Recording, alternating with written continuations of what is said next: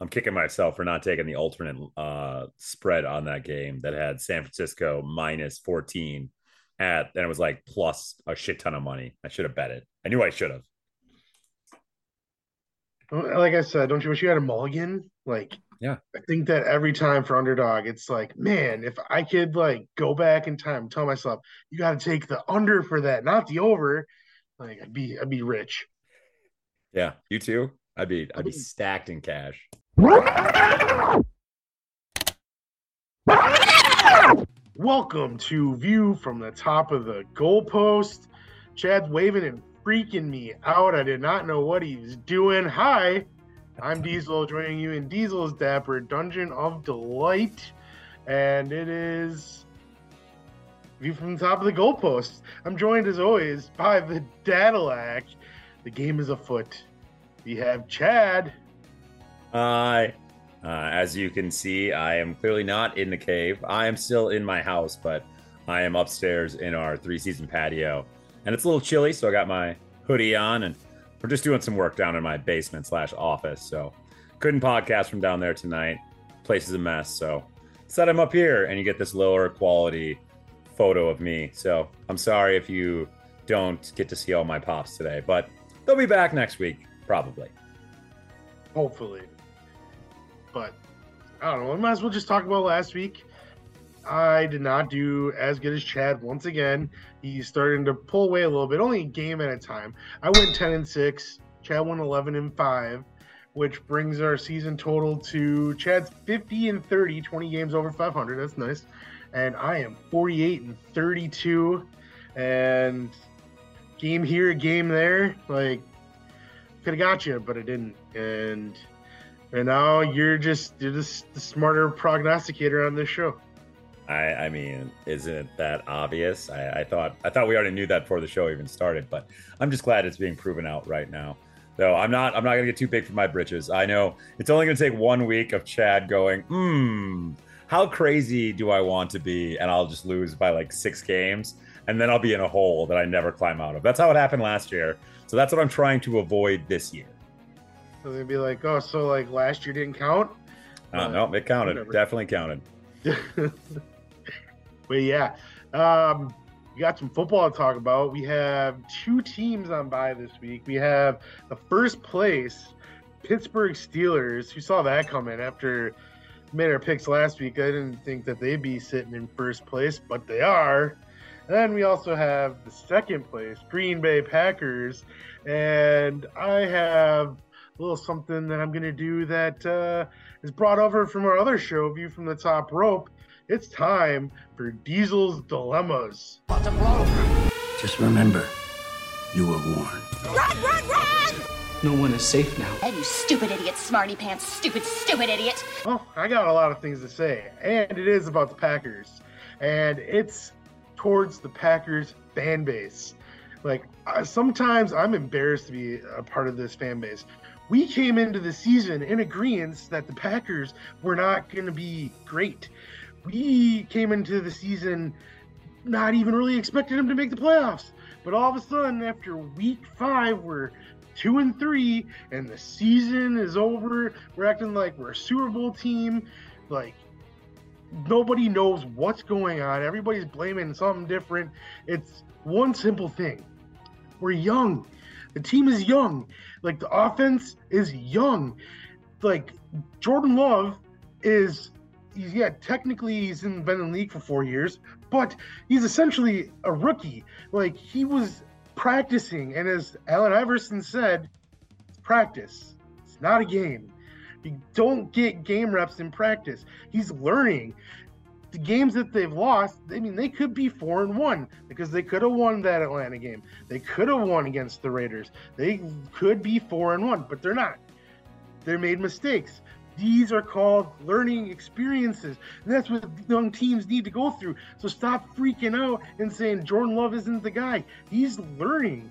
Like, chill out. It's not that it's not the end of the world. We're two and three, and there was a big narrative before the game started on Monday night that this was a must-win game in Week Five, and they're are two and two. I I just don't understand how everything changed in five weeks where we were all in agreement that yeah, if the Packers won eight games this year, that's a success. They can still win eight games. That's not out of the possibility. That's only six more games out of the 12 games they have left to play. I, I I'm just I'm flabbergasted at like how dumb some of the people in this fan base are. It just, just calm down. Do as our former MVP told us, the RELAX. It's gonna be fine. We are not winning anything this year. Just calm down. But if you want to talk about Matt LaFleur, I've had a roller coaster of emotions about this. Like on Monday night, I was all about maybe it's time for Matt LaFleur to go. His play calling isn't doing it, and I think that might have been a knee jerk reaction. I don't think Matt LaFleur is a bad play caller. I think he's calling bad plays. He's setting Jordan Love up for bad situation, and his scheme isn't working. With uh, Christian Watson being back with the Packers, Romeo Doubs should be getting schemed open, but he's not, and it just doesn't make any sense. It, I think that Matt LaFleur is a wuss and he's afraid to take risks and he takes risks at the wrong times and throw interceptions. And I know he's not throwing the ball, but he's not setting Jordan Love up for success right now. And like, don't get me wrong, Jordan Love hasn't played great either. Like, I'm not saying that he doesn't hold any of the blame because he does hold some of the blame, but I just think that Matt LaFleur isn't not not he's not nutting up. That's basically all it is. I think that Matt LaFleur is better than this. And at least I hope. Maybe it's just my optimism. Maybe my reaction on Monday wasn't knee jerk, but yeah, that's my dilemma. I don't know what else to say. I, as always, it's a very common thing from our old show. We used to do this. I just sit back and let him get it all off of his chest. And then afterwards, he feels a lot better. And usually I agree with him. And in this case, totally agree with him again. I, I don't understand how the Packers fan base completely flipped this script. And I know Jordan Love had a couple good games in there and he was leading the NFL in QBR. And that's what everyone was harking on. But this is supposed to be a bad season. This is supposed to be a growing season. If the Packers do manage to sneak into the playoffs, that is the biggest win ever. So for everyone to just suddenly start like losing their flipping minds about them being two and three at this point is idiotic. And I texted you as well. Matt LaFleur, I've said many times on this podcast, this is the first chance that as Packers fans, they are getting to see what Matt LaFleur is as a head coach. And folks, I I know it's only five games, but I think your first reaction was correct, Diesel. I don't think LaFleur is ready to be a head coach. And you are 100% right that he is a lefraud and he should get the out of here. Yeah. Yeah. He had us fooled. He did. Uh, uh, quickly, with a couple locks from last week, we should probably talk about those. So, we could have Chad, done that throw, first, I suppose. Yeah. Uh, Chad, throw the graphic up. And uh, there we go. As you can see, once again, the bronze and silver locks hit. And because of La Flawed, oh, wow. Now, now, I'm just throwing, I can't even do it. There's too many L's in there. Uh, the golden lock did not hit as the Packers lost. The uh, Houston covered, as well as the New Orleans Saints, not only covering, but destroying the New England Patriots, which hurt a lot. Uh, and then, as you can see, the two bonus locks that we got wrong were the LA Rams plus five and a half, which they could have covered very easily in that game. They just got shut out in the second half, but they did keep the game close the entire time, so I don't feel bad about that pick. And then Baltimore lost to Pittsburgh. And the less I say about that game, the better it is for my blood pressure. So I'm just going to move on. We went three and three this last week. We'll do better this week. The gold lock, I am guaranteeing it right now, is hitting this week. I am I, I'm guaranteeing the cold lock is going to freaking hit.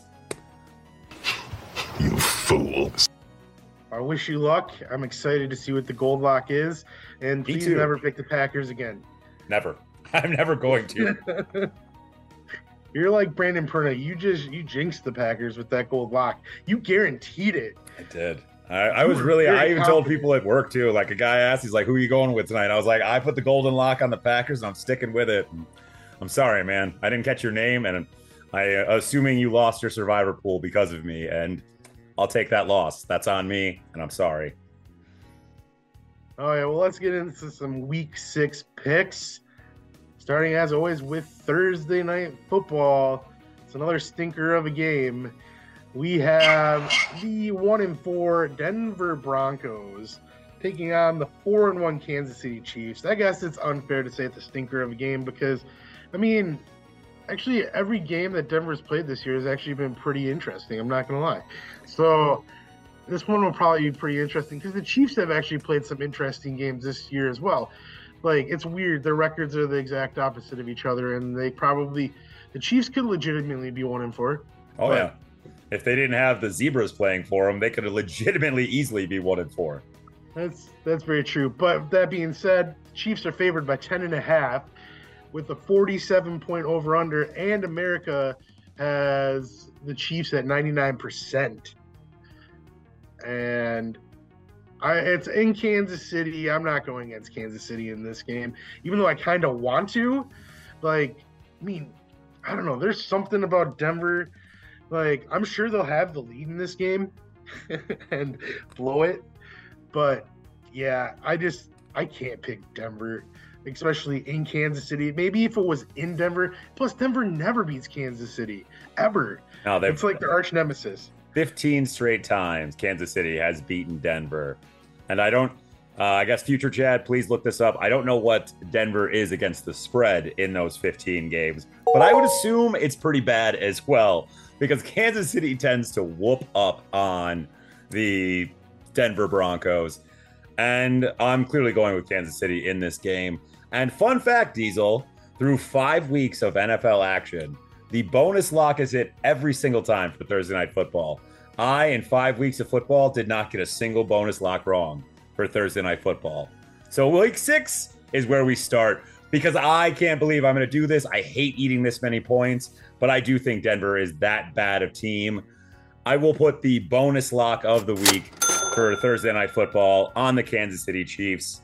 I'm going to eat those 14 points. I ugh, it's it's disgusting and I don't like the meal at all, but man, once again, if you don't cover these 14 points, Kansas City, you uh I'm I'm even Ten more right about you. Huh? Ten and a half. 10 and a, oh, it's wait, 10 and a half? Oh shit. Then yeah, I'll, I'll eat those 10 and a half. That's that's even better. Yes, I'll Yeah. take that 10 and a half points and eat the Kansas City. So bonus lock, still terrified of it. I hate more than a two score favorite, but Denver's bad. And I think at this point, is Sean Payton just trying to get out of Denver? Like he wants to be out of there, right? And with Sean Payton, you never know. It's one. It's one crazy guy. He thinks I'm crazy. You think I'm crazy? Um, man, that game last week though, I, I can't believe how it went down when they were like driving, had a chance to win it, and then of course Russell Wilson, who hasn't been the problem all year, has that fumble and it's a strip in for a touchdown.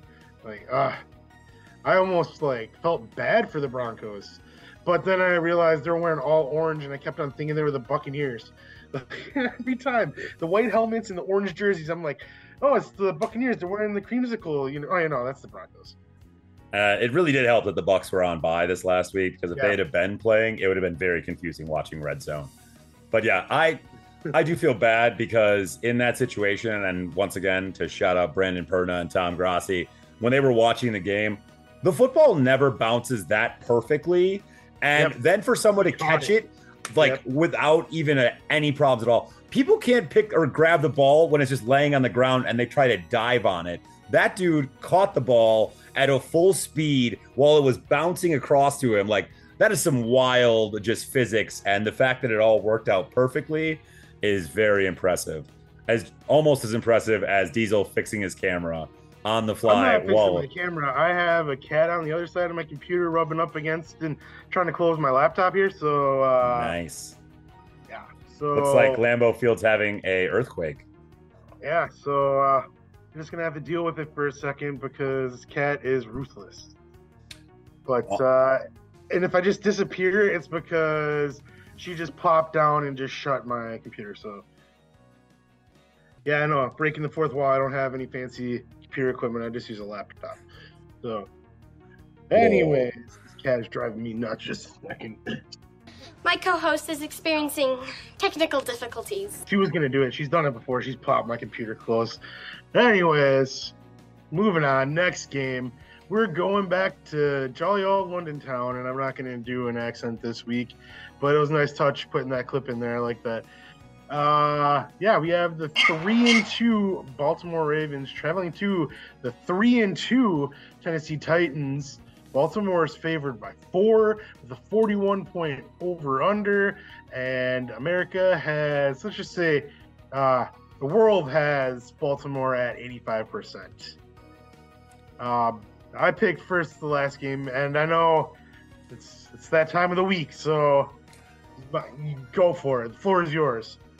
you know, folks, last week hurt hurt a lot. It, it it not only hurt in the fact that I have all of my eggs in this one basket known as the Baltimore Ravens, but the way that they lost that game to Pittsburgh, just a blocked punt for a safety, and then to get the ball back and like legitimately, what were the Ravens doing? You have first down less than eight yards to go for a touchdown. You only need a field goal to make it an eight point game again.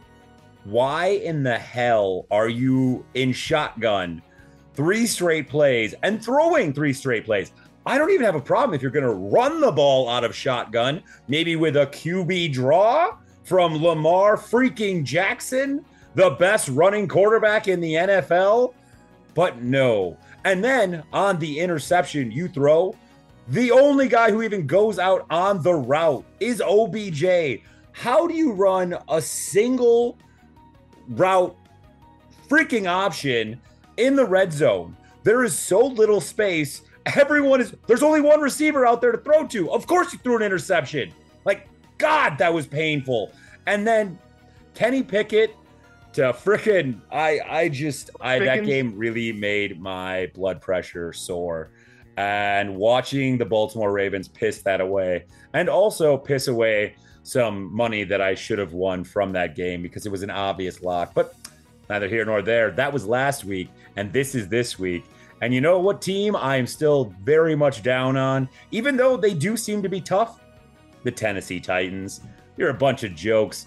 So, folks, with the Baltimore Ravens lock of the week, I'm not getting off of this train. I'm not taking these eggs out of the basket. Sure, a couple might have been broken, but I'm staying true to my guns and I'm firing straight through. You hammer the Baltimore Ravens minus four. I don't care if it gets to minus five. Baltimore's going to come out pissed off. Their defense played lights out against Pittsburgh, except for a couple plays, okay? That game, that loss to Pittsburgh, was an abnormality. It is a division game. Tennessee is not a division opponent, and Baltimore is going to come out and kick their heads in in jolly old London town and give us the boring ass London games that we usually get, which are one sided affairs where the other one team scores all the points, the other team does nothing, and you just get to watch three hours of them just doing crowd shots of all the funny outfits in the stadium they are in. So give me Baltimore minus four, minus five, minus six. I don't care. They're going to rock the Tennessee Titans.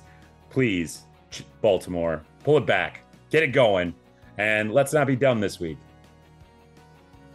Yeah. Uh, John Harbaugh is not a good coach anymore. Like I'm for sure of it. They're uh I'm a fan of the Jaguar Gator 9 channel on YouTube who does uh, dumbest decisions every week.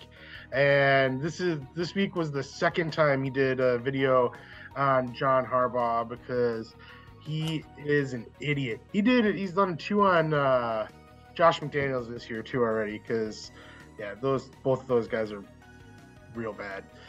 But uh, uh, yeah, John Harbaugh. I'm surprised he's a Super Bowl winning coach. To be honest with you, he makes so many dumb decisions, and he. I just I don't even know what to say. That game was bad, but I do know one of the things you did say about that game last week was you didn't care that it was a division game because that didn't matter because the Ravens were going to win. I think the only reason the Ravens lost was because it was a division game, Yep. and it just crazy stuff happens Yep. when, especially in the AFC North. That one seems like you can never predict that division, especially I don't know. But that being said, I'm down on Tennessee too. I who did they play last week? I don't even remember at this point. It's been so long since Sunday. Uh, let me see. They played Indianapolis. They lost. They so they're not lost. they're not three and two. They're two and three. See, it's been so long since Sunday. I I messed that up. Uh, yeah, Tennessee isn't that great. I have Baltimore all day. I mean, Woo! Gardner Minshew beat them, and don't get me wrong, Gardner Minshew's good, but yeah, still. Moving on, next game, noon Sunday. We have these are the correct uh, Records. records. Thanks, Chaz. No problem. We have Washington Red. No, it. Twice. Commanders. two and three, traveling to the three and two Atlanta Falcons. I, the whole time I'm saying, don't say Braves, don't say Braves. Uh, I'm just all over the place right now. Atlanta is favored by two and a half with a 42 and a half point over under, and 68% favors Atlanta. And I'm telling you right now, I'm taking Atlanta because it's in Atlanta, and I should have taken them last week Yeah. because I forgot the fact that Ridder has never lost a home game since college. So, Since high school. No, well, no. I mean, he didn't lose a single home game in college. I'm saying back all the way since college, he hasn't lost a home game. So I should have taken him last week. I can't believe I forgot about that. I'm not picking against them this week, and plus Washington isn't that great. Yeah, I'll. I guess I'll. I take that back. Riverboat Ron isn't that great. Yeah. And he needs he shouldn't be called Riverboat Ron anymore. He's not a gambler.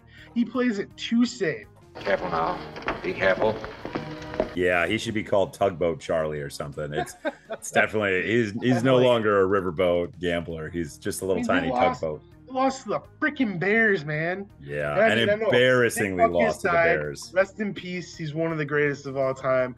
But if he wouldn't have died on Thursday night, the night the Bears were playing on Thursday night, I don't know if the Bears were actually going to win that game. No. So here's my dilemma. Because first of all, I will. I've already put the fun fact before up about Desmond Ridder, but I'll update it and put it up again. Bing, right there for you folks. But yes, he's got to lose a game eventually, right at home. And the Commanders are coming off of a you know quasi mini bye. They didn't play since last Thursday. Atlanta just played in another knockdown drag out battle. You know what? Screw it. I'm going to talk myself into it. You know what, Sam Howell? Maybe you are the answer. Maybe you're not. But you know what you do do? You throw the ball all over the field, and you're basically Taylor Heinicke 2.0 for the commies. So I'm kind of getting behind you a little bit. You're you're giving me those little like old Taylor Heinicke tingles that I got, and you're gonna go out there and you're gonna beat Desmond Ridder. You're gonna crush his home winning streak, and in that he's gonna get benched, and you're gonna get your boy, our boy, our best friend Taylor, My best friend. onto that football field, starting for the Atlanta Falcons. So give me the Washington Commies. Let's go, Sam Howell. And by association, let's go, Taylor Heinicke. I I actually like Sam Howell too, and I think a lot of people aren't giving him time. Just like Jordan Love, he's only started six games, so it's just like chill out. Let these guys like get a feel for actually playing in the NFL before we like give them at least double digit games. I mean, is that too much to ask? Oh, way too much, man. You are what? wh- Who do you think we are, man? We don't have that kind of time. You get two games, and if you aren't good, then you're out. Well, moving on to a battle of two one and four teams and division rivals, we have the Minnesota Vikings traveling to the Chicago Bears. It's at noon on Sunday. Minnesota is favored by two and a half, the 44 and a half point over under, and uh, the fans have it at 67% Minnesota. who you got in this game and why, because I honestly think it's 50 50. So, man, I the Vikings are this year is such it's I, I just love the perfect symmetry that is the universe and that the script writers for the NFL give us. Last year, the Vikings were a absolute dog shit team that had this astounding record. Like legitimately, you looked at their record, you were like, that's going to be the Super Bowl winning team there, right? Like they won so many games. They were a terrible team all year. They had a negative point differential. They were just bad. They just got lucky week after week. And this year, this year, the Vikings are actually a pretty good team. Like they are scrappy AF. They are not messing around. They're doing it with pieces like they lost Justin Jefferson in this game. They have no running game at all. Like, legitimately, they can't run the ball to save their lives, yet they're in every one of these games. They just took Kansas City to the limit. And if it weren't for the refs, they probably could have won that game. He's being investigated for bribery. Or at least tied it, take it to overtime. Like they only lost by seven. And then you have the Chicago Bears, who well, they suddenly remembered how to play offense for these past two weeks. They've put up almost 100 points over these last two games. Justin Fields suddenly looks like an NFL quarterback, and the defense is yeah, and the defense is still garbage. So, first of all, this is where the golden lock of the week is going, folks. Hammer this over. Hammer it. Golden lock of the week hammer the over of this Minnesota Chicago game because, folks, ain't no one playing no defense in this game. And you know it to be true. And also, it might be a sloppy, rainy day. And you know what that leads to?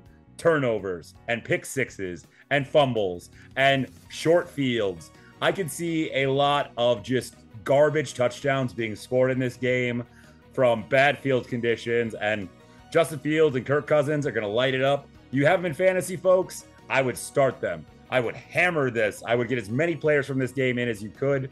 And hopefully next week I will not eat those words. But yes, golden lock of the week, the over. And because I do think this is a 50 50 game, Diesel, I agree with that.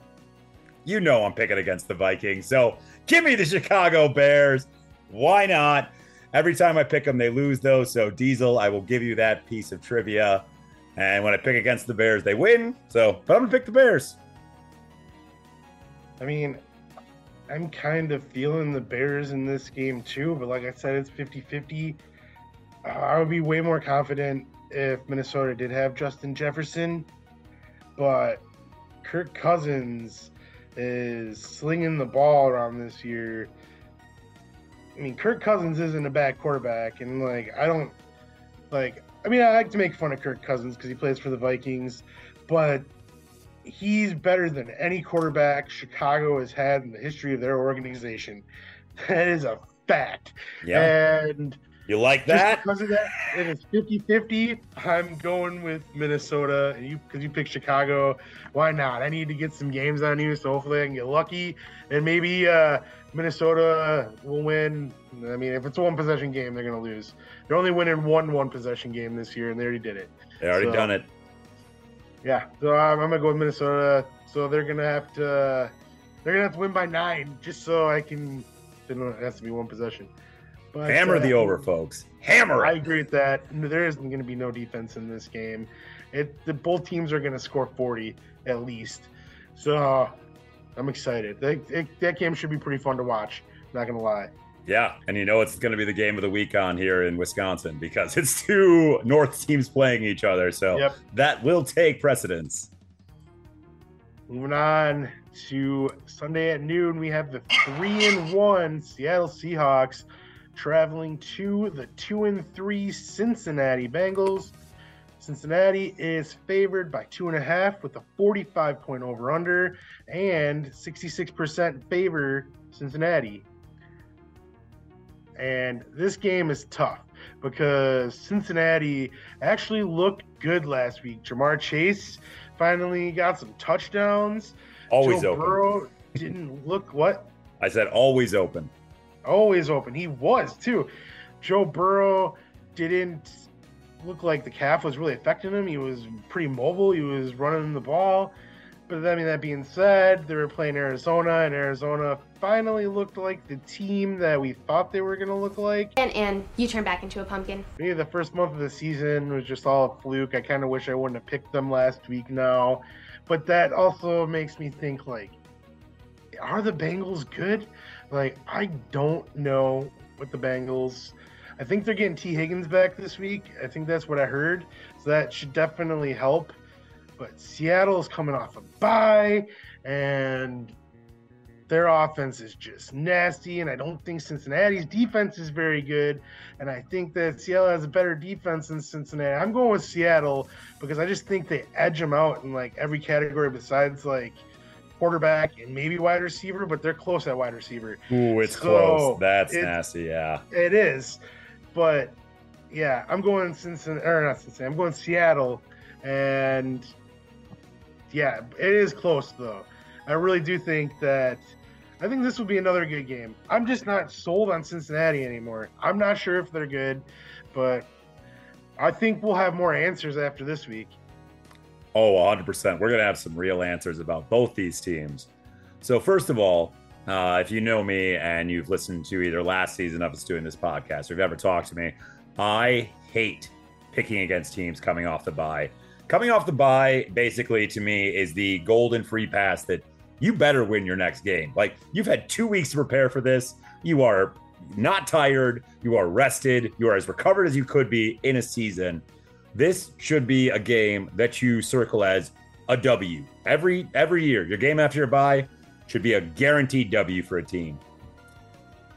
But I told you, Cincinnati uses that first month of the season as a preseason. And boy, howdy, did that preseason tune up of those first four games seem to help because wow. And yes, it was against the Arizona Fighting Chickens, but hey, Arizona had been competitive with everyone else they played through 90% of the game. Cincinnati beat the brakes off of Arizona from bell to bell. It was it wasn't close. I mean, my I pretty much just threw that parlay out the minute that game started. After after I watched like the first like opening drive, I was like, well, Arizona is not winning this game and this is not going to hit. So, I guess I'll move on to Sunday night football. Because dang, all you got to do is get Ja'Marr Chase the ball, and that team just cooks. Joe Mixon didn't even have that good a game. No one else on that team had a, any kind of a good game. Didn't matter. Ja'Marr Chase blew up. I would love to take the Seattle Sea Chickens here because they're coming off their bye, and I do. I'd have to eat some crow on this because they're a way better team than I thought they were going to be this year. Geno Smith does look like he is a above average to good quarterback in the NFL, and that offense is just sick nasty. But give me Cincinnati here. I think that they're pushing the right buttons, and they're going to just get healthier and better and better, and they're going to probably reel off, you know, five, six, seven wins here in a row, and then they're going to lose another stupid game. But Cincinnati gets up for the big games, so I think they can beat Seattle here. It was huge for Cincinnati that uh, Pittsburgh won too, because that gets that them a game closer. It's uh, oh man, some of these division races early are really like intriguing already. Like I don't know how some of them are going to end up. This one's going to go right down to the wire, and I'm all for it. If only Baltimore would have done what they were supposed to do. Yeah, they were who they thought we were, whatever it was. Uh, anyways, I like what you said about not liking to pick against a team that's off their bye. Because in this next game, I think there's a hundred percent chance you're not picking the team that's coming off their bye. Because at noon on Sunday, we have the five and zero San Francisco 49ers traveling to the two and two Cleveland Browns. San Francisco's only favored by six and a half, which is kind of a shocker. But uh, it's and it's only an over under of 37.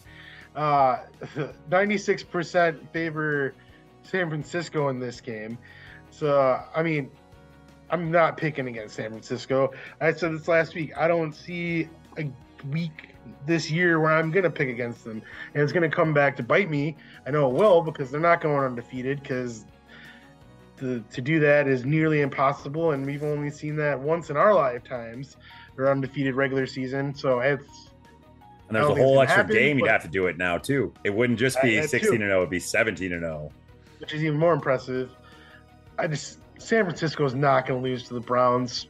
I think it, like Christian McCaffrey, he got he kind of got a week off last week. Like he only had 12 points in fantasy, so Only I, 12. I think uh, he's going to come in this game rested, and he's going to get back to his like 20 point, 22 point average. So. Uh, yeah, I think that yeah, San Francisco is going to win this game by more than six and a half.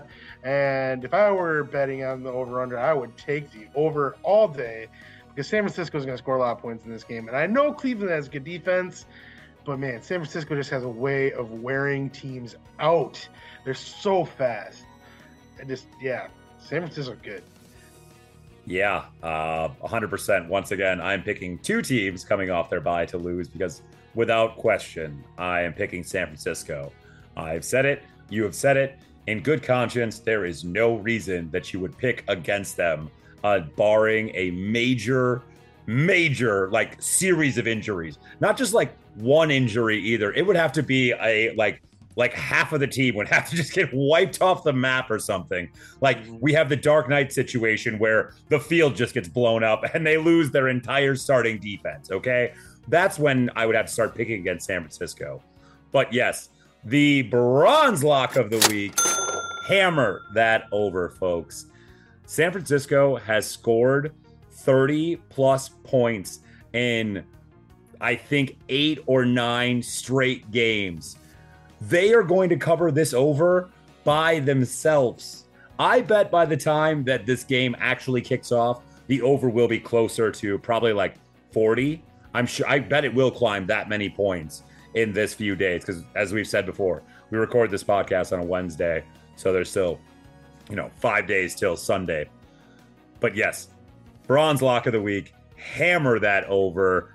God, I love that over. I am putting it on every card that I can get it on. And I don't care if it gets up to 41, I'm still going to be hammering that over. But San Francisco is going to win this game. I just, the question is, by how much do they win this game? Because San Francisco is leagues and leagues above everyone else, it feels like. They are not beating teams, they're destroying teams. They make you look bad. Like, they make you They're look like you don't team. know how to play football. They're a complete team. They're the only complete team in the NFL, in my opinion. Yep. And like I said last week, they're giving me Stockholm syndrome because I have half their team on fantasy. And I mean, kind of like it, but I mean, that's just the Stockholm syndrome talking. So, moving on to the next game at noon on Sunday, we have the 0 5 Carolina Panthers traveling to the 4 and 1 Miami Dolphins. The Dolphins are favored by 13 and a half with a 48 and a half point over under. And yeah, Dolphins are at 99% fan pick to win. And yeah, is Carolina going to win a game this year? They don't have any weapons. Like What are you talking about? They got Adam Thielen. Thielen. They got Adam Thielen, but like, Adam Thielen. I mean, and he's having a resurgence because last year he sucked. He did. Um, but I mean, he's not the guy that you like. You need a guy like DJ Moore would have been great to have with Bryce Young, someone that you can build your like offense around. This combination of Young to Moore. I thought that was the stupidest trade in my opinion when they gave up two first rounds and DJ Moore. It's like that was the only way you were going to get the first round, the first pick from the Bears. That was, uh, yeah. Uh, especially when like I know, and I once again I am a big believer in uh, Young. I think he will be a good NFL quarterback. I think he's just going to take a little time. But there was a, multiple. Richardson was still going to be there. Bryce, uh, I mean CJ Stroud would have still been there. Like to trade up and give that much away for that one guy, like you got fleeced. Don't. I mean, I don't think Bryce Young is going to be the next John Elway or Patrick Mahomes. So I don't think it was worth it for that. I think he's going to be a good NFL starter for the next, you know, decade. This But- isn't helping him. Yeah. But yeah, giving up every one of your draft picks and your best wide receiver to get him definitely is not going to help any situation. So, as I said last week, Carolina is very poorly ran. They're a bad organization and they are definitely in free fall right now. I mean, this is how you ruin young QBs, though. Like, there's been a lot of QBs that were highly touted coming into the league, and I know sometimes they just don't transition, but in Bryce Young's case, he looked like a perfect NFL quarterback, and I don't know, I just I don't like how they just didn't do anything. They didn't give him any weapons. It's it was very, very far-sighted on their part, or nearsighted. I don't know which one it is. It was not good. That's what I'm trying to say. And there's no way I'm picking Carolina in this game because Miami, they're beasts. And even without Achane, which man, that sucks that he went down because he's been the probably most electric player of the first quarter of this season. Just came Wow. out of nowhere, and yeah, it sucks. I hate to see that, but I mean, most Mostert's still good, and they still have Waddle, and they still have Tyreek Hill, and they still have Tua, and they don't have a bad defense. And Mike McDaniel is a crazy, crazy, crazy guy, but he's really good at coaching. So I got Miami all day, without question. Yeah, 13 and a half points. I would be surprised if it was under that. Yeah. So, couple fun facts that I don't need to flash up on the screen because I looked them up before. Actually, I saw one of these on Sunday, and by one of them, I saw them both on Sunday, and I remembered to write them down so I could say them this week on the podcast because I think they're amazing stats. So, first of all, on the catch and run by Tyreek Hill this past week, where he, I think it was like 60 some yards, he didn't score a touchdown, but he ran all the way back across the field. Hmm. Tyreek Hill reached a speed of 22 miles per hour as a human being. That is insanity. But the crazy fact is that that is the fastest speed recorded this year in the NFL so far. But the fun fact is that all seven of the top speeds recorded in the NFL this year are all Miami Dolphins players. That's that is nuts. Yeah, I saw that too. Uh, I'm on the Dolphins bandwagon. I've said it many, many times, and I ain't jumping off anytime soon. I like the makeup of this team. Like there isn't much about this team that I don't like, so I'm find myself rooting for the Dolphins every single week, and that's weird for me because growing up. I did not like the Dolphins, and I didn't have like a reason not to like the Dolphins. I think Dan Marino just annoyed me when I was a kid. I don't know why. I think it was his face, but yeah. And laces out Dan, but yeah. See, my best friend growing up, for some unknown reason, to both of us, neither of us know, always was a Dolphins fan growing up. So I've always hated the Dolphins, not just because of being a Patriots fan, but because you also generally you like to root against your best friend's favorite thing. You know, it's just something you do just to really, you know, needle your best friend a little bit. You know? That why you're wearing like Dolphins green right now? I actually realized that as you said the bandwagon stuff. I was like, shit, I am wearing basically a dolphin sweatshirt. Uh, but I do have a fun fact number two about the Dolphins offense this year. The Dolphins offense through five weeks has produced 2,545 scrimmage yards, which is a new NFL record, which dethrones the previous holders, the greatest show on turf, the St. Louis Rams of the year 2000, who had put up 2,527 yards. So not only are they the fastest players in the entire NFL right now, they are also putting up yards at a rate that is beyond anything we've ever seen. The Dolphins, if Tua stays healthy and doesn't go out with an injury or anything like that, are going to be next to impossible to stop all year. I got the Dolphins. Bonus lock of the week. Put it on minus 13. If I just don't see how they can keep it close. The Carolina isn't a good team. They couldn't keep it close against the Lions, and I think the Dolphins are here and the Lions are here, which means Carolina's down here. And by that math, ain't gonna work for Carolina keeping it close. I mean, there's there's been a lot of good records that have been broken through like the first five weeks of the season. Like you have uh uh Puka Nacua.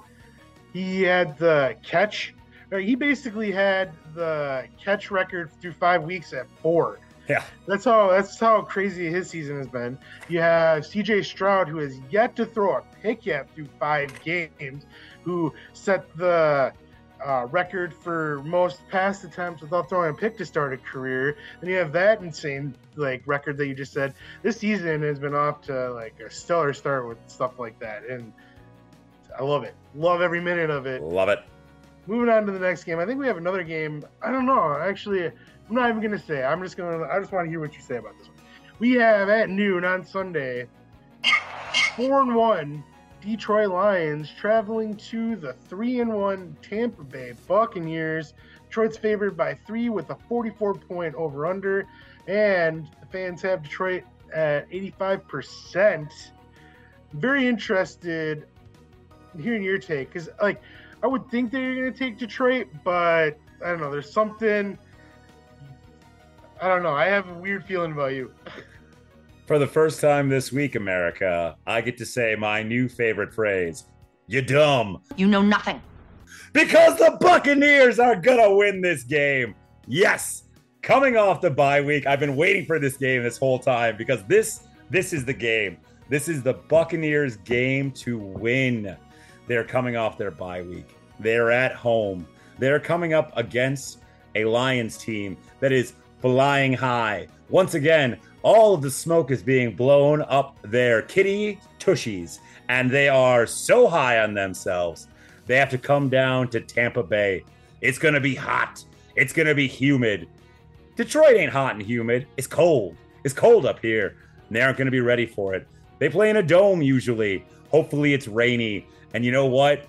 Baker Mayfield, I'm the one on this bandwagon now, Diesel. I know you've ridden it for a long time, but move on over, buddy, because I'm jumping on right next to you.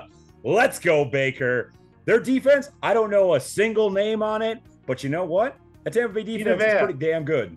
Oh, Vita Vea. You're right. I did know one name. Uh, Shaq. Uh, uh, God. Lawson? Yeah.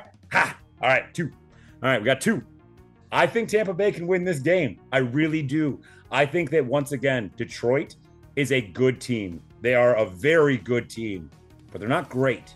And you know what happens to very good teams? They lose some games that you probably shouldn't lose. And once again, Tampa Bay, two weeks of preparation at home. That Mike Evans is going to be healthy for the game. He's had these two weeks to rest that hamstring. Baker is on a revenge course, and I just this is a game I see the Lions losing. Give me the Buccaneers. Every time we get the Buccaneers versus the Lions, it reminds me of the old NFC Central days, the bottom dwellers. These two teams were always in the basement fighting to not be at the bottom. Um, it's not the case this year. Both of the team, I I like Tampa Bay, and you know what? Like I said last week with the Bills and Jaguars, there was a grave mistake for me not to pick the Jaguars, and I was right about that. You were. I knew I should have picked the Jaguars. I even admitted it on here, but I didn't because I told myself I can't pick against the Bills. Doing the same thing here with Detroit. Like, I know I should pick Tampa Bay. I know I should.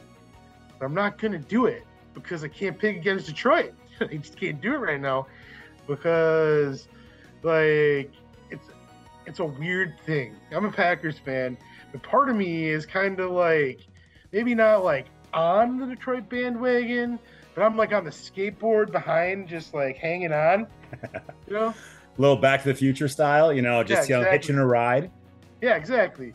So I'm not like on the bandwagon, but like part of me is definitely rooting for them because they've always been the lovable losers, and like and then they beat the Packers. Like they were the better team. There's no doubt about it. So Like, and I have no shame admitting that. And like I said earlier, it's not the Packers' year. So, like, if if Detroit's here, I'm all for that. I'm going Detroit in this game. That's fair.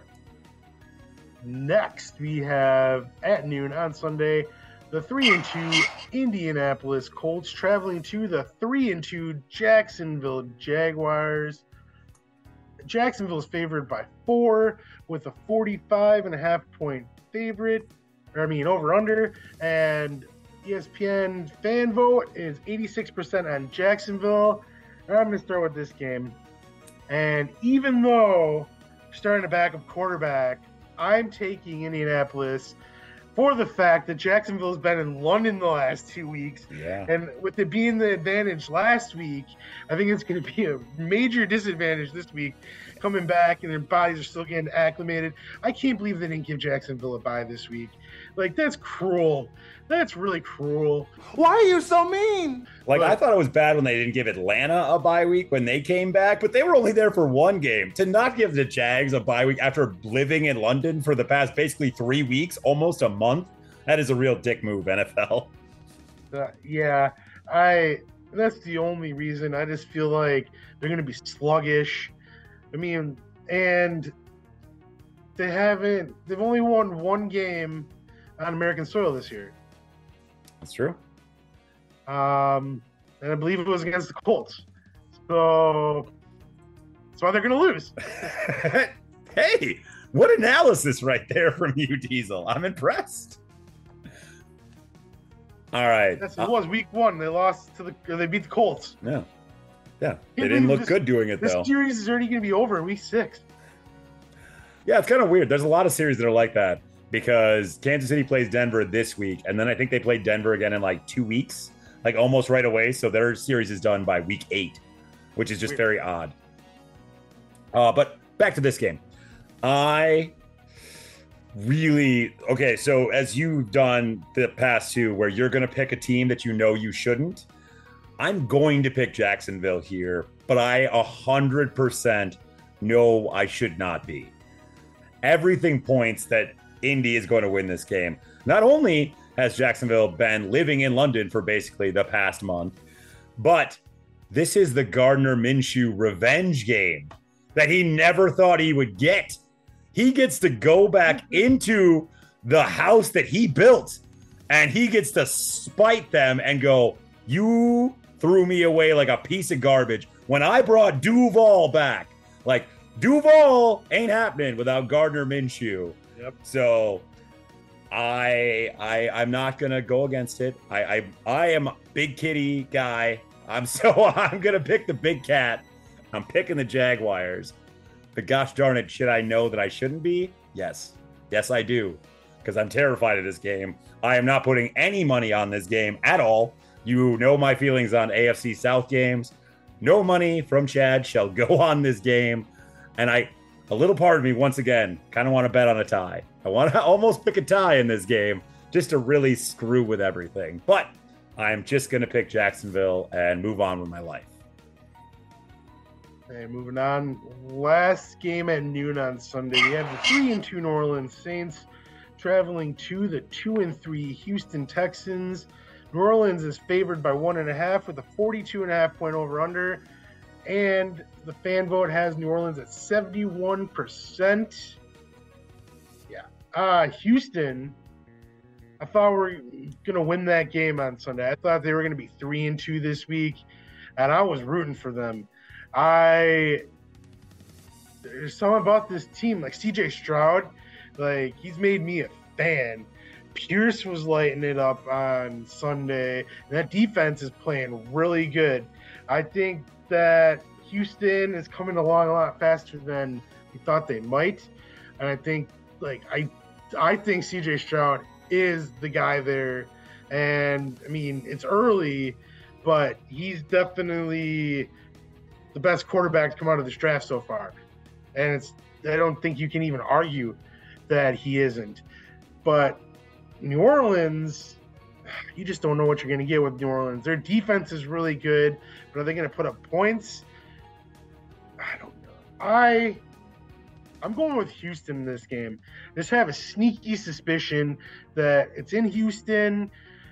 I just have this feeling that it's going to be another close game, and this time I think they're going to come out on top. But I do think this is going to be the game where CJ Stroud throws his first pick. Yeah, probably the Honey Badger. He'll. I, I wouldn't be surprised if the Honey Badger. Houston. Yeah. Yep. That's uh, 100% going to happen. Honey Badger with a pick six. Not, not, not, not a pick six, but at least a pick.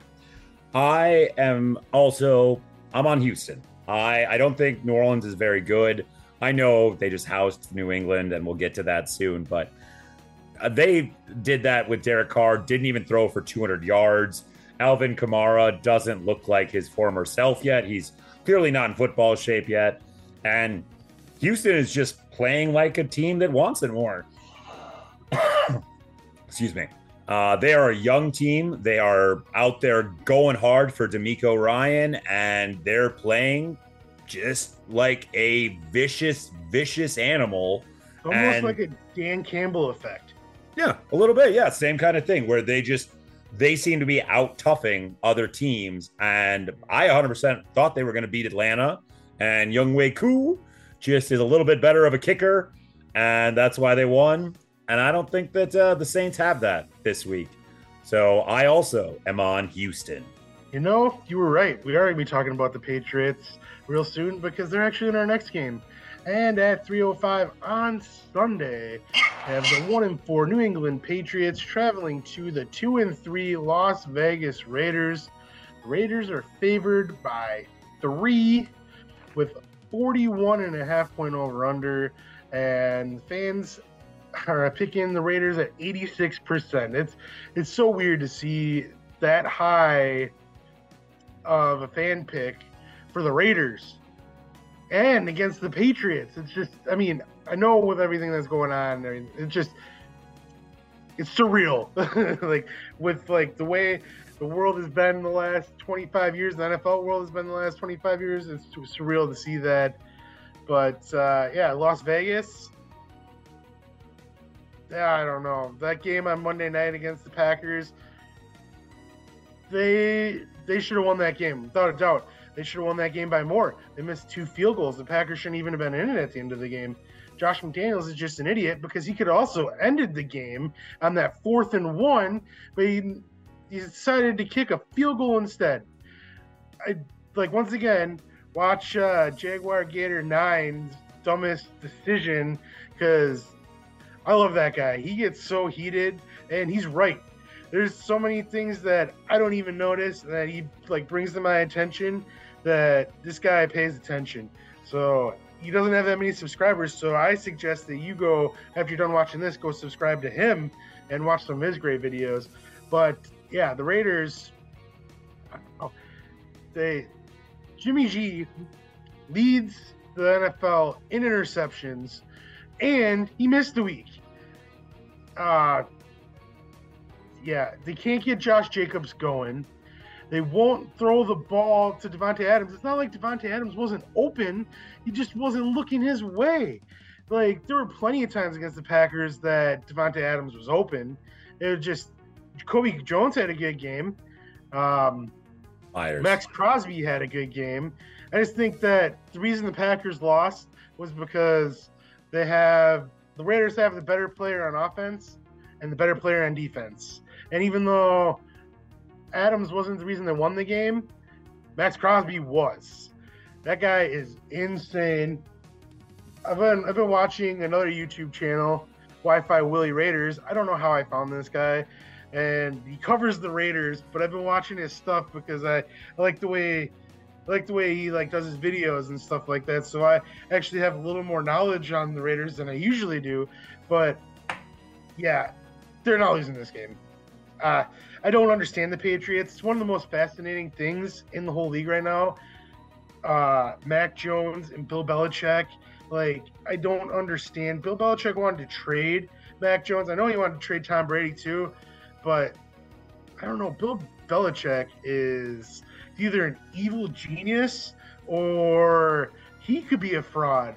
All these years where like Tom Brady wasn't getting the credit and all the credit was going to Bill Belichick, and he kind of proved going to Tampa Bay that maybe that wasn't the case, and we're finally seeing the real Bill Belichick. I don't know. I asked you on Sunday if Bill Belichick is on the hot seat or if he has a lifetime membership as the Patriots head coach, because I honestly don't know what Robert Kraft thinks. But I mean, if I were the owner of the Patriots, I'd be seriously considering it right now. I'm not picking the Patriots, even though the Raiders suck. The Patriots are just a mess. Mac Jones is a mess. I don't have anybody to throw to. I heard rumors today that uh, the Raiders would trade for Mac Jones and start him over Jimmy G. Uh, that would be interesting. Um, I know you'd be all for it. I would 100% Uh, I'll be down for that. Yeah, I just I feel bad for the Patriots because you know, like I was backing them all year last year. I kept on telling you they're a draft away from being a good team. And I felt like they had a really good draft. I feel like this team has been poorly managed. They should have done something different at quarterback in this offseason, especially if Bill Belichick doesn't like Mac Jones. I just I don't understand. That maybe you could give me more context on it because I just from an outsider's perspective, I just don't understand what Bill Belichick is doing. So I'll, I'll let you have floor. Well, first of all, two more fun facts that I wrote down from the weekend that I saw. Uh, first of all, through five weeks of NFL action, the Eagles kicker, Jake Elliott, has scored more points than the entire New England team, with Jake Elliott scoring 59 points so far this season and New England scoring 55. Also, Mac have Another Jones. fun fact for you. I'm sorry to steal your thunder. With the Raiders, they have yet to score 20 points yet in a game this year. They have not. I, I did know that fact. Uh, but second fun fact about the Patriots is Mac Jones has now thrown as many pick sixes in Gillette Stadium as Tom Brady did his entire career as a Patriot. He has played in about one tenth of the games that Tom Brady played in Gillette. Saying these things for context, I have no clue, man. I don't I don't really know how it turned so bad so quickly. Legitimately. I I mean, I thought that the, we I've been very adamant. I have been against Mac Jones since we drafted him. I said that I'm sorry, no starting NFL quarterback has ever come from Alabama. And you want to know why? You don't learn to play quarterback in NFL or at Alabama. You just learn to chuck the ball to three yards to your dynamic playmaker because they have every great player, or did. Now I know Alabama is also falling off the cliff. It's kind of a little weird that both the Patriots and Alabama are falling off the cliffs together. It's almost like Nick Saban and Bill Belichick want to ride off into the sunset together. Maybe that's what they're going to do with their later years. Who knows? But the Patriots team are god awful right now. And Bill Belichick suffering in back to back weeks his worst losses of his entire illustrious, long, and I mean long, long career. I mean, Bill Belichick's been coaching for longer than most people live. It like he has been an NFL coach forever. Like he, it's it's just what it is, and they are so so bad right now. And saying all of that, Diesel, America, you dumb So wrong. because the Patriots are winning this game. Diesel, you did steal my thunder because the Raiders haven't scored 20 points once this season. They average 17 points a game. Now, yes, the Patriots average less, but you know what? we got to get this game. Bill, you got to beat Josh McDaniels. After the way you lost to him last year and the way this season is going, there's two things you got to do with the rest of this season. A, you got to win this game against Josh McDaniels. And B, you got to beat the Jets because we can't let that streak go. Besides that, lose the rest of the games. We want to be in the Caleb Williams Bowl at the end of this season for the high draft picks. But this week, this week, it's about pride. This week, it's about Josh McDaniels. You are a garbage fire of a coach. And you know what? You can't make us look worse than you. You deserve to be getting all of this hatred, and you keep getting lucky and you squeaking out victories. You didn't deserve to beat the Packers this last week. The Packers beat the Packers themselves. All right. You didn't win that game at all. Your coaching almost lost them that game. And I swear, I swear to God, Josh McDaniels lucks into a win against the Patriots this week again, like they did last year. I'm going to lose it. And I, I know, once again, this is the comeuppance. My entire life has been a cakewalk as a Patriots fan, besides my very young years when the Packers beat them in the Super Bowl. After that, it's been all the gravy train, basically. So I deserve this, but I still hate it. And I need I need this win. I, I need the Patriots to beat the Raiders. And because I did it last week against them, I'm doing it this week and hoping it's good mojo. This is the silver lock of the week, folks. New England is winning this game. Take the points. Even if the Raiders do win this game, they're going to win it in a fluky ass way, and they're not going to win by more than three. They'll win by two at the most. Silver lock of the week Patriots. So I got two things. Did you see Mark Davis call uh, Josh McDaniels an asshole from the owner's box? I did. I did see Like, that. dude, you're the owner, man. Like, just fire him. Like, Well, you did see that Also, a couple I got three things. Oh. Uh, another thing is, if Josh McDaniels gets fired this year, which I actually think he will be fired in season, what are the odds that Jon Gruden comes back? So I actually think they're pretty high because Mark Davis didn't want to fire him in the first place. I I, Time heals all wounds. I would think that I'm, I'm for it. I mean, I mean the guy did something really stupid, but yeah, like he's a good coach. I mean, and that shouldn't be justification, and I probably sound ignorant for saying that, and, but yeah, I'm gonna move on to my last thing that I was gonna say. Uh, your uh, critique on Alabama quarterbacks. Uh, they got uh, Tua, and you also got Jalen Hurts, and you're really high on Bryce Young. But You know what? You know what? Just prove me wrong about good quarterback come out of You know what? Alabama. I hate I hate you. I hate you so much right now, and I just I'm really mad. All right, just really mad. just just so mad. I just I hate Mac Jones so much. He I don't just- blame he you. just makes me so he like eh, watching him play football is like watching Iowa football on repeat. It's painful, and I don't know how I'm supposed to do this like day after day. It just how do you do this? How how did Iowa fans say Iowa fans? Uh, I don't know. They're tight end university, so that's how they survive. They get they have tight ends and defensive ends. They have them coming out of the wazoo. That's all I know. Um, yeah. Moving on to the next game, we have the at 325 on Sunday. We have the one and four Arizona Cardinals traveling to the two and three Los Angeles Rams. The Rams are favored by seven with a 48 and a half point over under. And the fans have the Rams at 95%. And I can't disagree with that. Cooper Kupp looks healthy. And uh Puka, he scored a touchdown.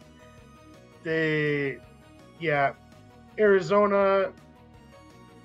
I'm off that. They're like I thought they were gonna beat Cincinnati. I really did think they were gonna beat Cincinnati but I also realized that they just had a little uh, fairy dust sprinkled on them before the season that gave them an extra little boost. I almost an angel dust. that was You got an was great. angel with you. Yeah, there you go. Are you an angel? Screw you. But uh, I got the Rams in this game. Uh, yeah, I don't have much to say about this game at all. I 100% have the Rams. The Arizona Fighting Chickens are who they thought they were, and the Rams are who I thought they were. Yeah, they lost to the Eagles, but they didn't lose to the Eagles badly and just couldn't get over the hump in that second half. The Eagles defense just kept closing the door on them on third down. They were moving the ball, but they just couldn't score any points. So I Yeah, think the Rams are by far a better team than Arizona. And I think that they're going to maybe challenge for a wild card spot come the end of the season. I really feel like they got out coached. I really feel like uh, Kevin Stefanski is the real deal. Um, wait, no, that's not. That's the Browns coach.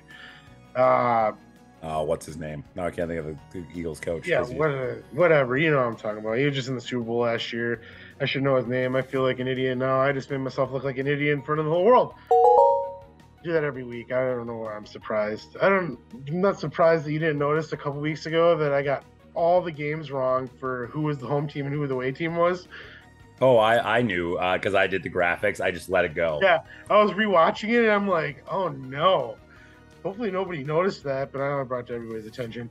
But uh I'm doing my best. moving on to the last afternoon game on Sunday, we have the uh, 5-0 Philadelphia Eagles traveling to the 2 and 3 New York Jets. The Eagles are only favored by seven. That's because the Jets actually have a good defense. Um, over under is 41, Hmm, maybe. And the Eagles fan vote have the Eagles at 96%. I'll let you. I think I picked the last few games first. You can go first with this one. I just, I mean, the Eagles. I'm still not sold on them, folks. I, I know that the defense is it might be for real. I think it is. I I might have jumped the gun on saying that this defense wasn't as good as it is. I don't think it's a great defense, but it's damn good.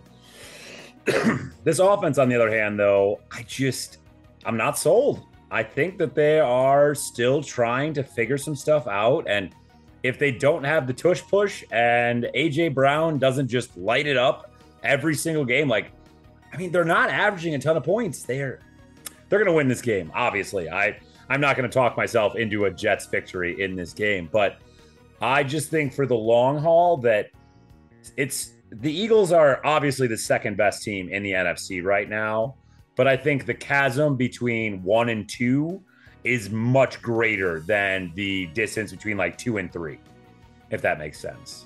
Mhm.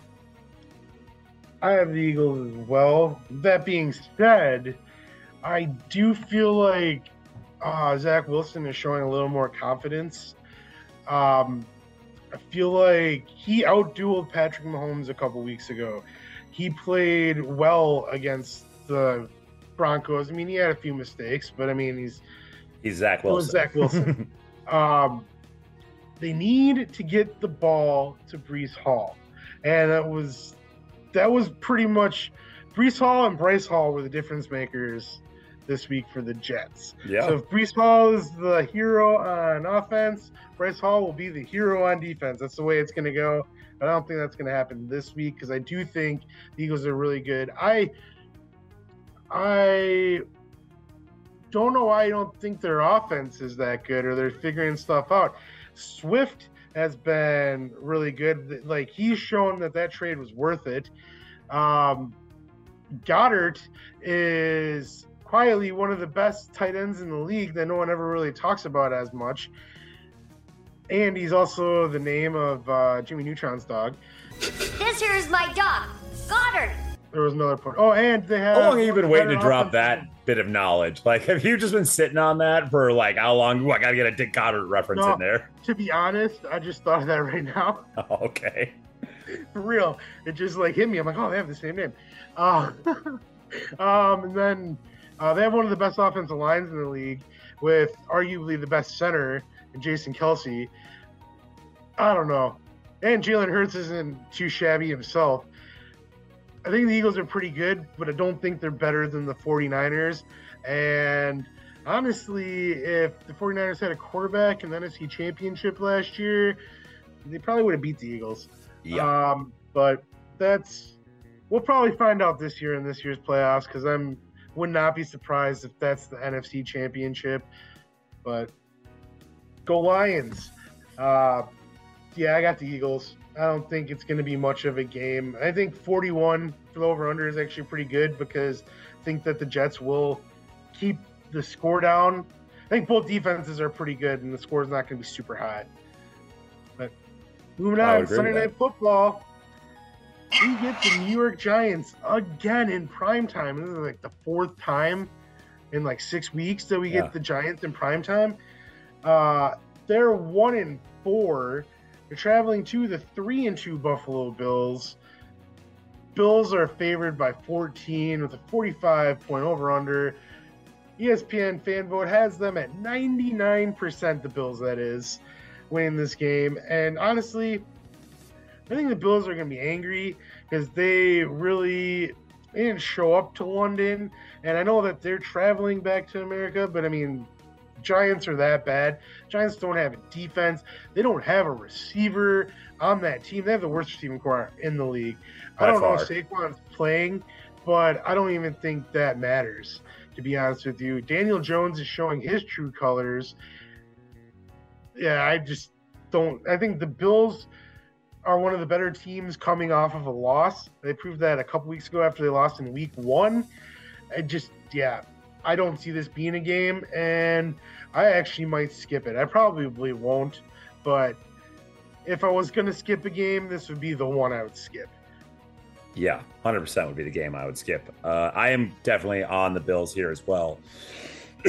I uh, once again do want to hark back to our preview show just one more time. Probably not. I'll do it again. I guarantee in another episode. But when we did that preview show way back when, I remember like when we did the NFC East, I accidentally left the Giants out. And after we finished the show up, I remember thinking to myself, man, that was really dumb. Like the Giants are a good team. They have a great coach and their quarterback is ascending, and Saquon Barkley is going to be back, and they're going to this receiver corps is going to come together, and that defense is going to be there. And no, no, none of those things are true.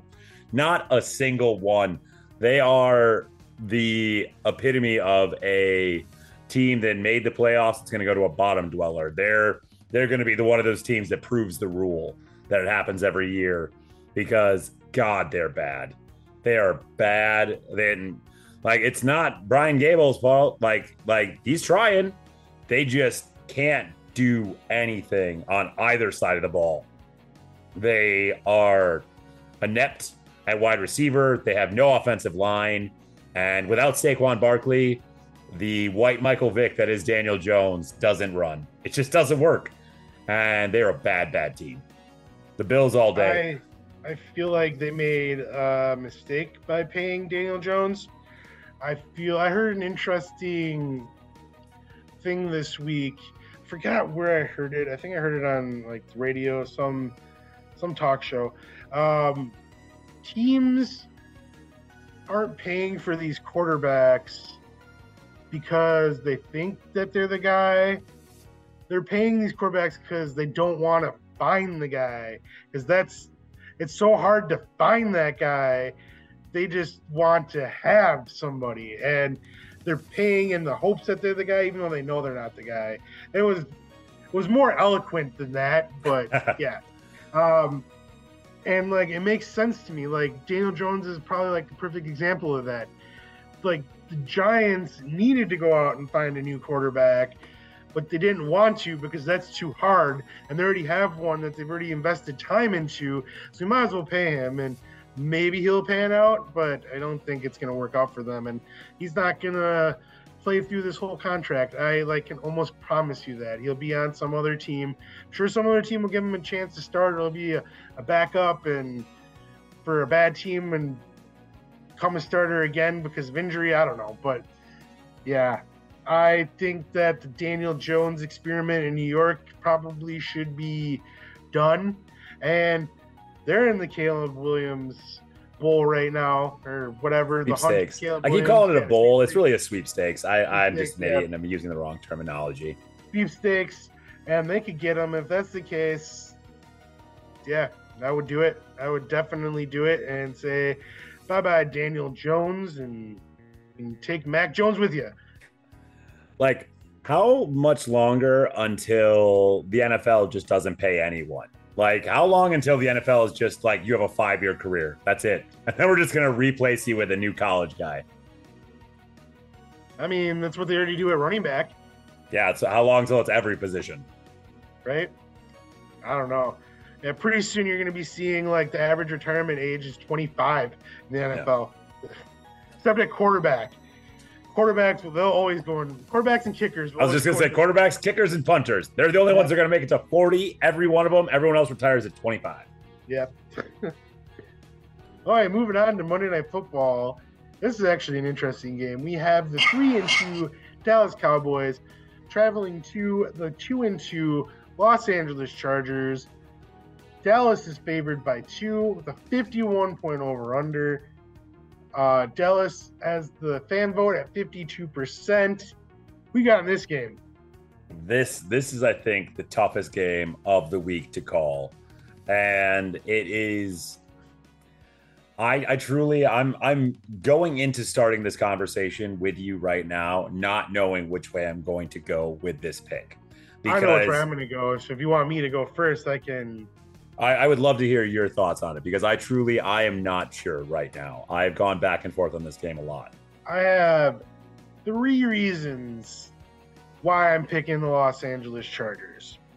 Reason number one, you know that Texas and California are relatively close, but Texas is a big state, and I mean it is different time zones. They're going from the central time zone to the Pacific time zone. That will affect you a little bit even though Dallas just got rocked by San Francisco, I think San Francisco exposed them and they showed a lot of their weaknesses in this game. Another reason, Kellen Moore is the offensive coordinator of the Chargers, and he was the one who was the scapegoat last year of why the Cowboys failed at the end of the season. And I don't think he was the problem. I think it was Mike McCarthy, and I think he's going to go out there and he's going to outcoach Mark Mike McCarthy, and he's like it's going to be a statement game for him. I feel like this is just a transitional job for Kellen Moore. I think he'll be a head coach next year. Um, and the third reason Chargers were just on their bye. I I like and they have Justin Herbert who probably has been the best quarterback this year overall. And like there's gonna be a lot of points scored in this game. I know Dallas has a good defense, but there's one thing that the Chargers do well, and that is score a lot of points. I think Dallas is going to get their points in too because the Chargers don't have a very good defense, and Brandon Staley is their coach, and he runs their defense, and they suck.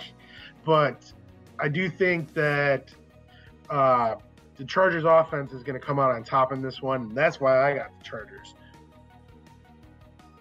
Oh, I don't I don't like this game at all. I don't like this because I I think that you're right. I think San Francisco exposed Dallas, but I do think Dallas is a good enough team that they can fix some stuff and come back together and come out swinging against a San Diego Chargers team. Yeah, I said San Diego, and I don't care.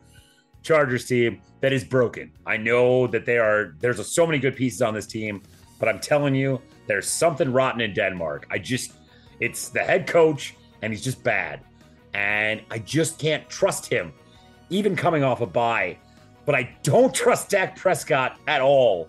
And Dak is the Dak is what my hangup here is. I would I really want to pick Dallas, even though they just got rocked by San Francisco, even though it's going against my bye week rule, even though I do like the Chargers, sort of, kind of, not really at all. Screw it. You know what? I'll give you a chance, Diesel. I think this is another 50 50 game. I think America is right at being 52%. I think it could go either way. But yeah, give me Dallas and a bounce back situation. They have to listen to all of the pundits just rip on them all week, giving them so much bulletin board material. They have to wait all the way till Monday night to play.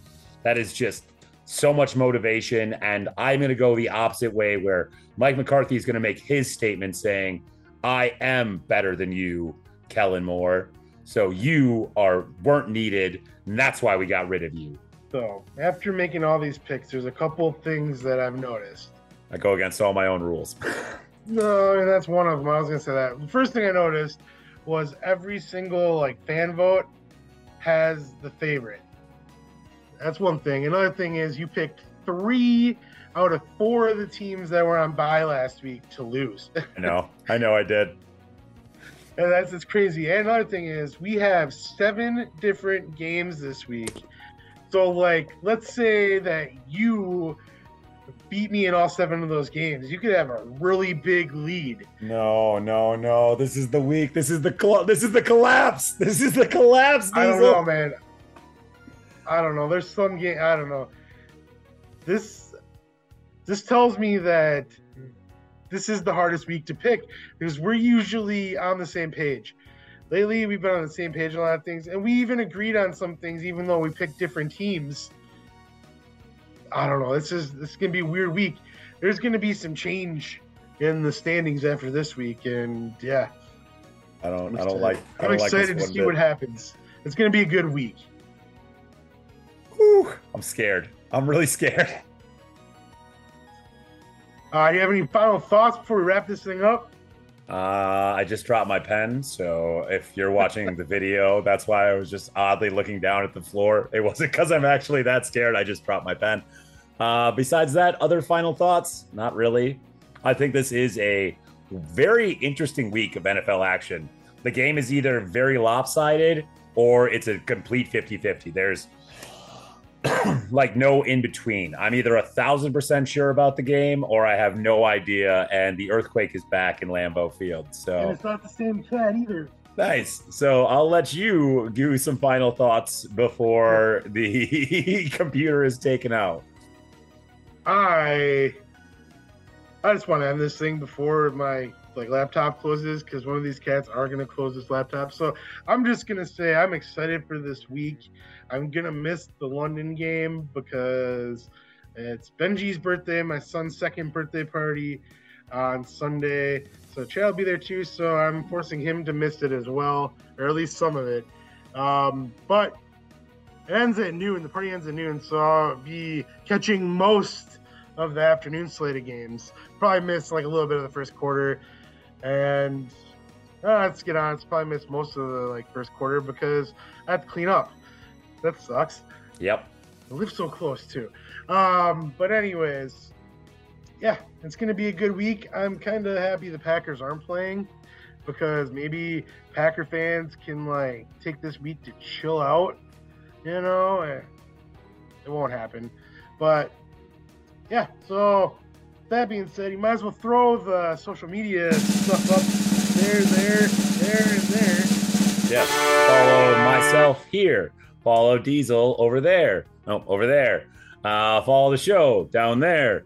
Uh, make sure you're like, commenting, sharing, and subscribing. And in the comments this week, why don't you put, um, I don't know, the weirdest thing that we said? Or what's your favorite sandwich? I don't know. Put something in the comments. Just put high. Stefanski is the head coach of the Philadelphia Eagles.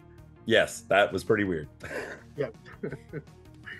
well, on that note, it's going to be an exciting week six. I'm really excited. Chad's really excited. How many times can I say excited to end the show?